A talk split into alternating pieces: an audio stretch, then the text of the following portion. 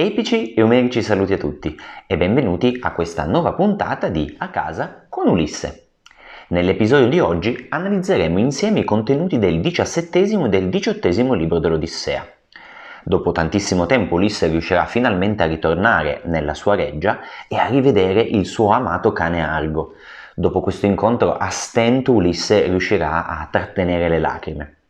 Successivamente dovrà sfidare in una sorta di duello voluto dai pretendenti un altro giovane mendicante, Iro. Vedremo insieme come andrà a finire. Non perdiamo quindi ulteriore tempo e partiamo. Sigla!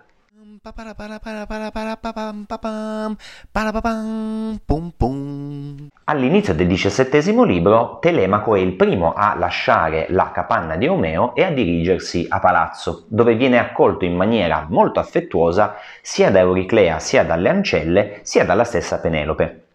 L'Odissea lo racconta così, siamo ai versi 31 e seguenti. Lo vide per prima la nutrice Euriclea, intenta a stendere velli sopra i toni storiati, e mettendosi a piangere gli corse incontro. E subito tutte le ancelle del costante Odisseo gli si raccolsero intorno e gli facevano festa, baciandogli il capo e le spalle.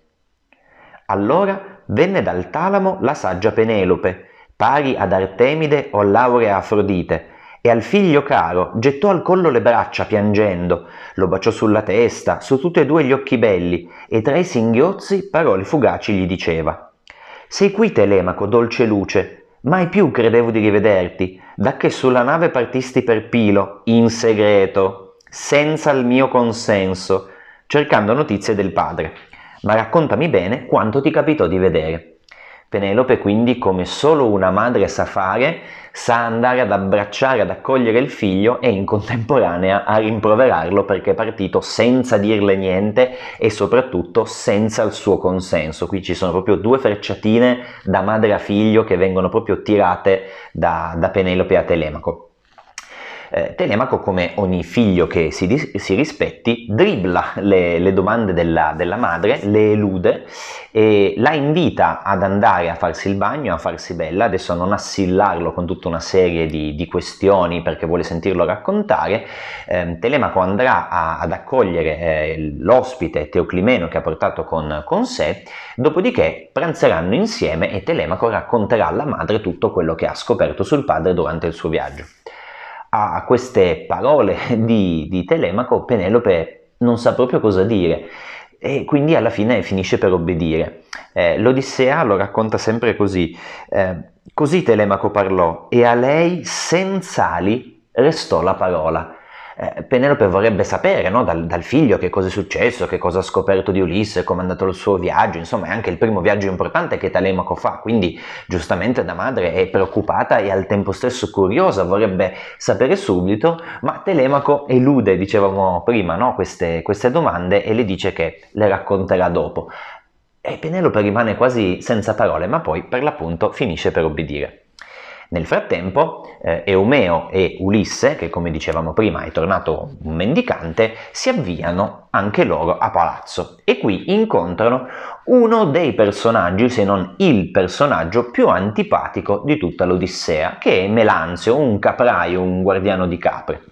Eh, Melanzio li incontra mentre sono per strada e comincia a insultarli, a schernirli, a prenderli in giro. Siamo ai versi 216 e seguenti eh, dell'Odissea. Eh, Melanzio si rivolge così a eh, Eumeo e Ulisse. Adesso davvero un gaglioffo guida un altro gaglioffo, perché sempre il simile appaia al Dio con il simile. Dove porti cotesto pezzente, disgraziato porcaio, uno straccione schifoso, un trangugiatore di avanzi? Costui, a furia di appoggiarsi agli stipiti, si finirà le spalle, chiedendo tozzi, non spade o lebeti. Se tu me lo dai a fare il garzone di stalla e a spazzare il letame o a far la foglia ai capretti, farebbe grosse le cosce, ma siccome soltanto male azioni sa fare, certo non vuole sottostare al lavoro, bensì, mendicando fra il popolo, accattando gli piace nutrire il ventre insaziabile. Cioè, di fatto, eh, Melanzio, quando vede Eumeo Ulisse, è un po' come se dicesse «Oh, guarda, uno scemo che sta con un altro scemo, ma brutto porcaio, dov'è che porti questo pezzente, questo miserabile, questo mendicante. Questo mendicante è un buono a nulla, non sa far altro se non consumarsi le spalle a forza di stare appoggiato al muro a chiedergli l'elemosina. Cioè, se me lo daresti come, eh, come, come, come schiavo, molto probabilmente non, eh, non, non, riuscirei a farlo lavorare perché eh, non avrebbe voglia di, di, fare nulla, anche se eh, gli proponessi delle, dei lavori molto molto semplici e molto molto umili. Non solo, non pago di, queste, eh, di, questi insulti, Melanzio prova anche a dare un calcio a Ulisse per buttarlo giù, eh, per farlo cadere, ma Ulisse non si muove. Pensa e vorrebbe reagire, ma si trattiene. Eumeo ovviamente rimprovera Melanzio e gli dice che questo non è modo di trattare le persone, ma Melanzio fa una pernacchia e se ne va e se ne torna a palazzo.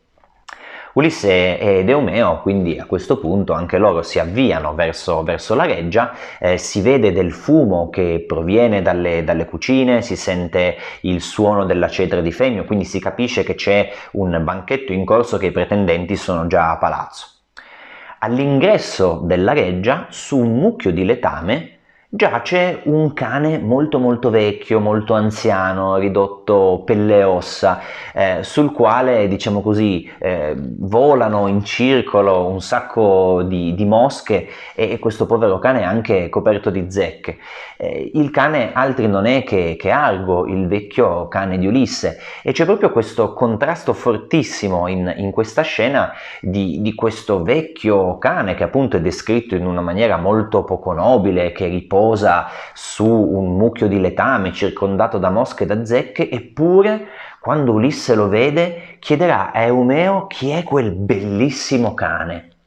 Non so se avete presente eh, quei video molto belli e molto commoventi che circolano su internet, anche su YouTube, dove eh, i padroni rivedono i cani dopo tantissimo tempo e quindi ci sono quei momenti emozionanti dove eh, il cane non sta più nella pelle, comincia a scodinzolare, comincia eh, a guaire perché finalmente il padrone è tornato e non vede l'ora di tuffarsi nelle, nelle, nelle sue braccia. Ecco, eh, l'incontro fra Argo e Ulisse vorrebbe nelle sue intenzioni essere così bello ed essere così commovente, ma in realtà non può concretizzarsi, è una felicità che Ulisse dovrà tenere tutta per sé ed è una felicità che Argo non potrà portare a compimento perché è troppo anziano e non ha più le forze per correre scodinzolando incontro al suo padrone.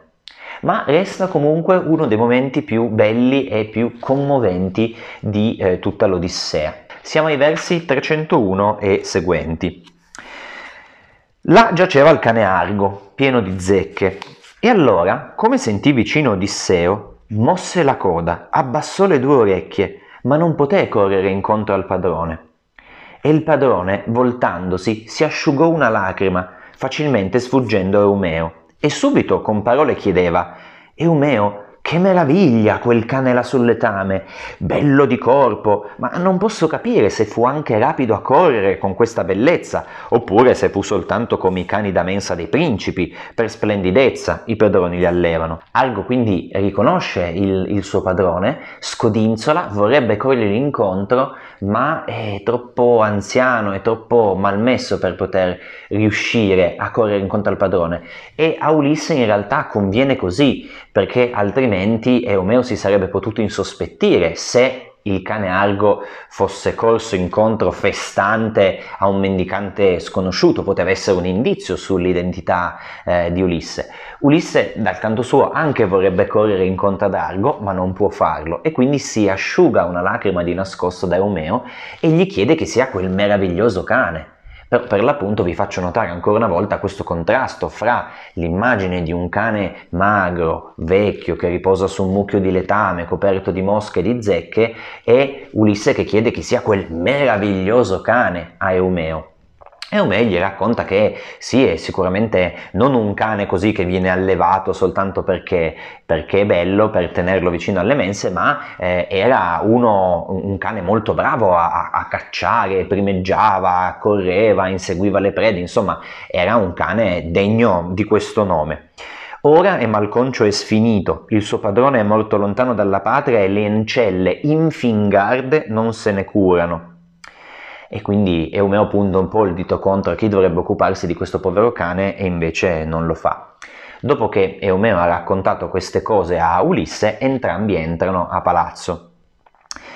Così detto, entrarono nella comoda casa e dritti andarono per la sala fra i nobili pretendenti. E Argo la moira di nera morte afferrò, appena rivisto Odisseo dopo vent'anni.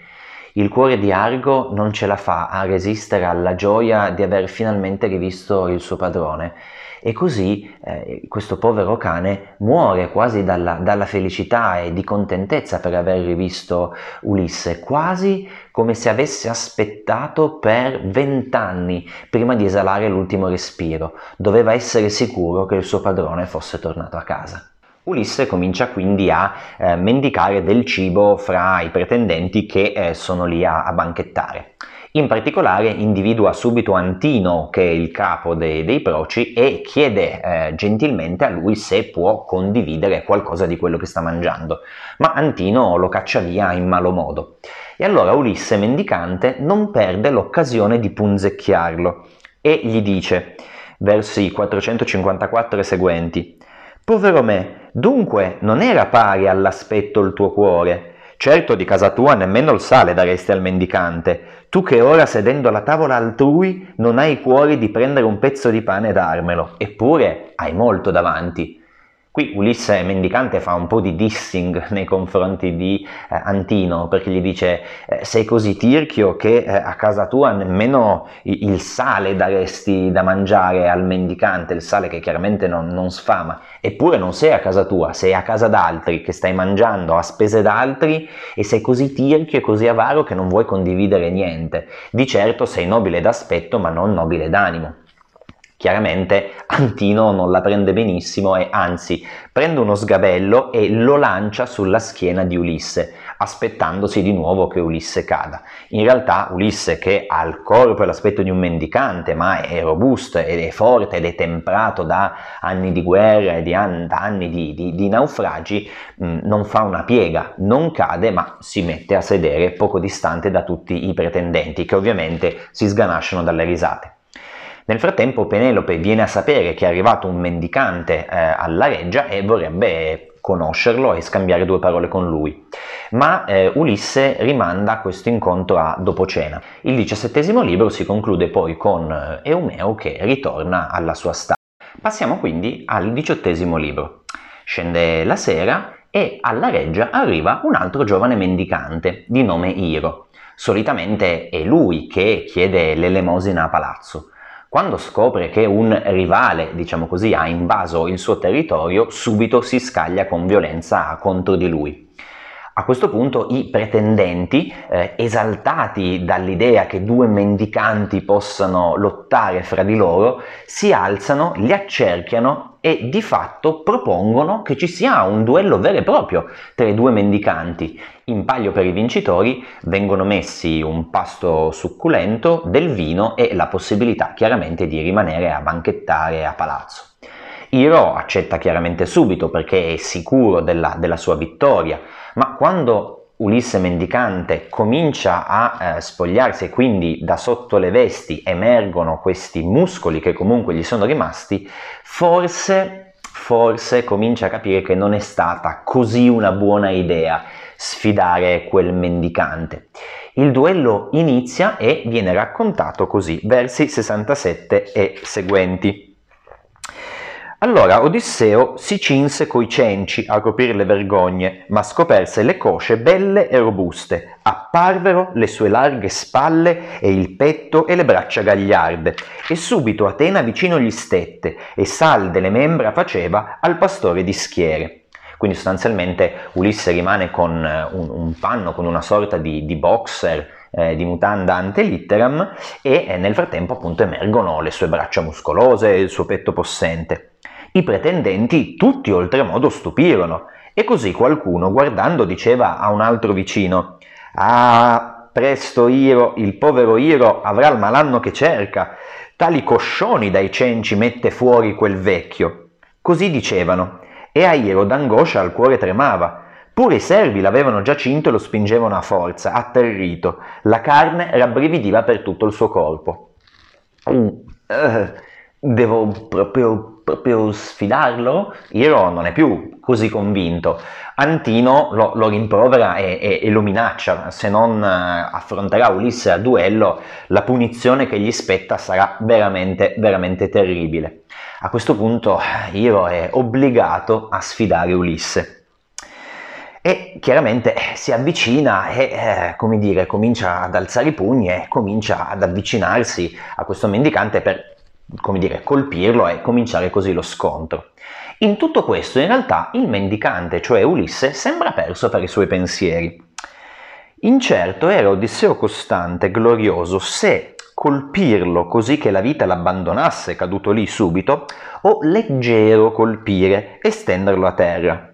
Così pensandoci gli sembrava più utile colpire leggero perché non dovessero ravvisarlo gli Achei. Quindi di fatto mentre eh, Iro eh, si avvicina facendo un po' le sue mossette, Ulisse in realtà sta pensando se colpirlo per ucciderlo o colpirlo più leggero per farlo soltanto svenire e alla fine decide per questa seconda opzione anche per non far insospettire tutti i, i pretendenti.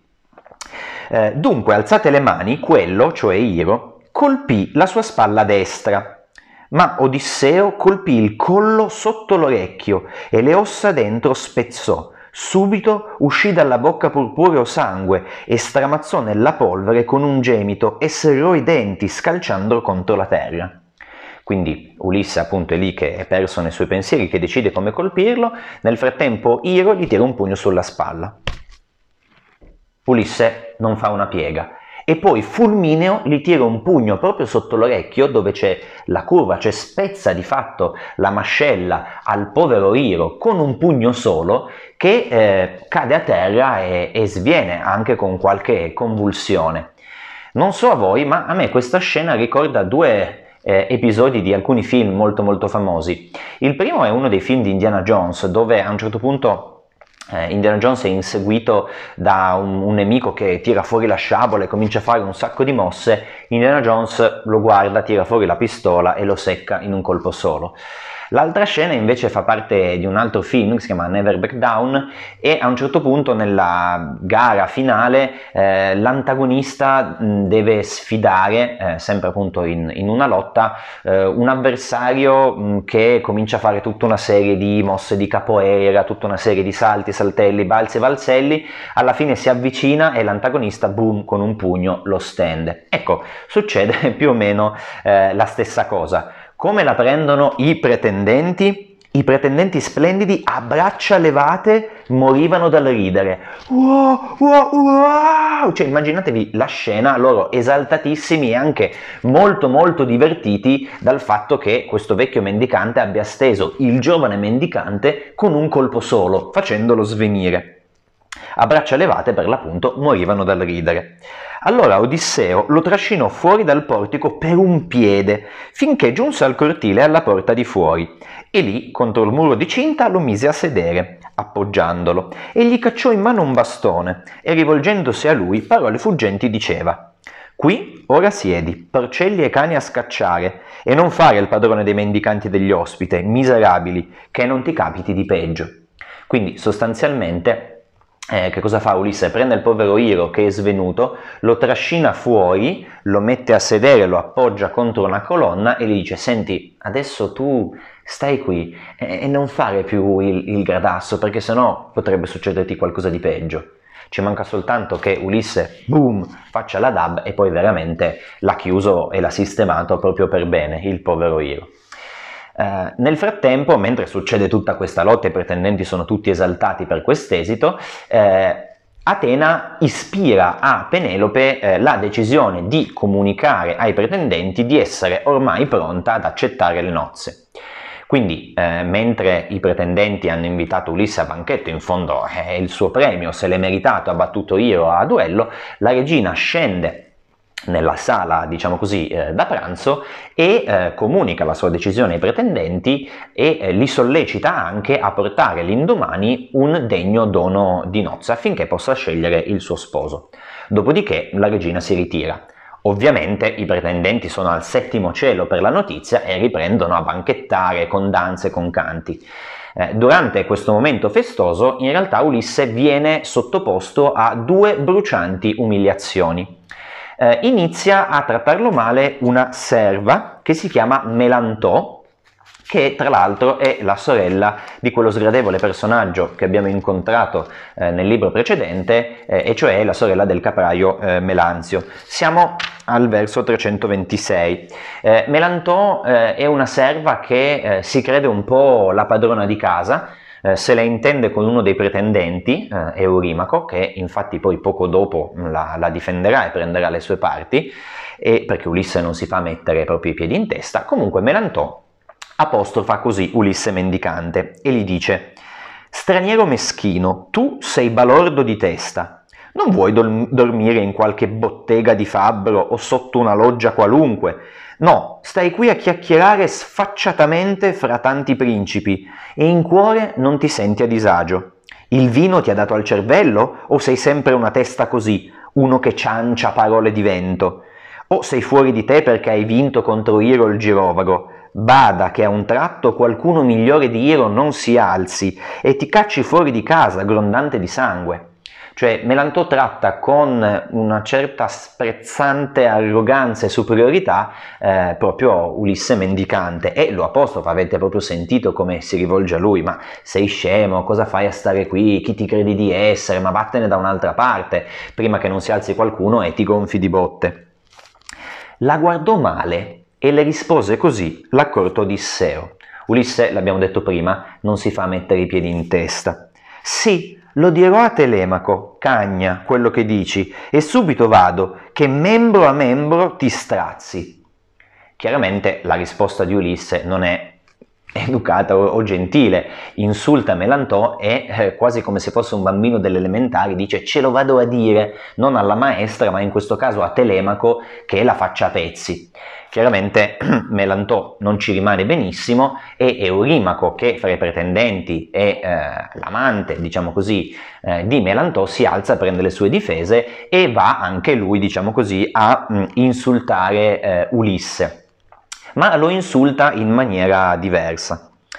Fra di loro Eurimaco, figlio di Polibo, prese a parlare, insultando Odisseo, e fece nascere il riso, Ascoltatemi, pretendenti della gloriosa regina, che dirò quanto il cuore nel petto comanda. Non senza un Dio quell'uomo arrivò in questa casa. Davvero mi pare che il lume delle fiaccole venga da lui, dalla sua testa, poiché non ha capelli neanche uno. Guardate, la testa del mendicante è così lucida che sembra una fiaccola perché è pelato. Sarà arrivato qui guidato dalla luce che veniva dalla sua testa. Ah ah ah, ah ah ah, ah ah un simpaticone questo Eurimaco, e continua. Straniero, vorresti dunque servirmi se ti prendessi laggiù in fondo ai campi a raccogliere pietre o a piantare grandi alberi? Ti fornirei pane ogni giorno, ti vestirei con vesti, ai piedi ti darei sandali. Ma siccome tu soltanto male azioni sai fare, certo non vuoi sottostare al lavoro, bensì mendicando fra il popolo, accattando ti piace nutrire il vento insaziabile. Gli fa quasi una proposta di lavoro, cioè gli propone uno dei lavori più bassi e più umili dell'epoca, cioè lavorare nei campi e raccogliere pietre, ma dice, per prenderlo in giro e per suscitare il riso degli altri pretendenti, tu sei così miserabile che non accetteresti nemmeno questo lavoro umile, ti piace stare a mendicare, a riempire la tua pancia. Ovviamente anche qui eh, Ulisse gli risponderà a tono, no? e gli risponde a tono tra l'altro anche con una eh, velata eh, minaccia, no? gli dice se dovessimo lavorare, se dovessi spingere due buoi rossi, eh, potresti vedere che io sono capace di eh, lavorare e poi aggiunge se anche in guerra ci spingesse il Cronide oggi stesso e io avessi scudo, due lance o un elmetto di bronzo, allora mi vedresti tra i primi guerrieri all'assalto e non parleresti della mia pancia insultandomi. Ma tu insulti molto e il tuo cuore è tranquillo, forse ti credi di essere grande e forzuto, perché sei qui fra poca gente e vigliacca. Qui già vedete che Ulisse ci sa fare con le parole, eh? gli dice guarda che se entrambi fossimo, come dire, al lavoro ti farei vedere che so lavorare, se fossimo in guerra ti farei vedere che non sono un codardo e ho il coraggio di combattere tra i primi, aperta e chiusa parentesi, tu questo coraggio, caro Rimaco, ce l'avresti? E poi soprattutto tu forse qui, in mezzo a poca gente e vigliaca, ti credi grande, grosso e forte. Ma se Ulisse tornasse e toccasse la terra dei padri, allora la porta, che pure così larga, stretta ti si farebbe a fuggire nel portico. Se Ulisse fosse qui e volesse vendicarsi e tu dovessi fuggire, allora quella porta che c'è laggiù per uscire nel portico ti sembrerebbe molto lontana, forse perché non ci arriveresti. È una sottile minaccia e poi anche quello che succederà più avanti eh, quando Ulisse poi concretizzerà la sua vendetta, ma questo Eurimoco non lo può sapere. I pretendenti continuano chiaramente a fare baldoria, a ridere e non si curano minimamente delle parole di Ulisse. Eh, Ulisse rimane lì poi eh, nella reggia perché sarà ospitato anche la notte, mentre i pretendenti poi invece tornano a dormire nelle loro case.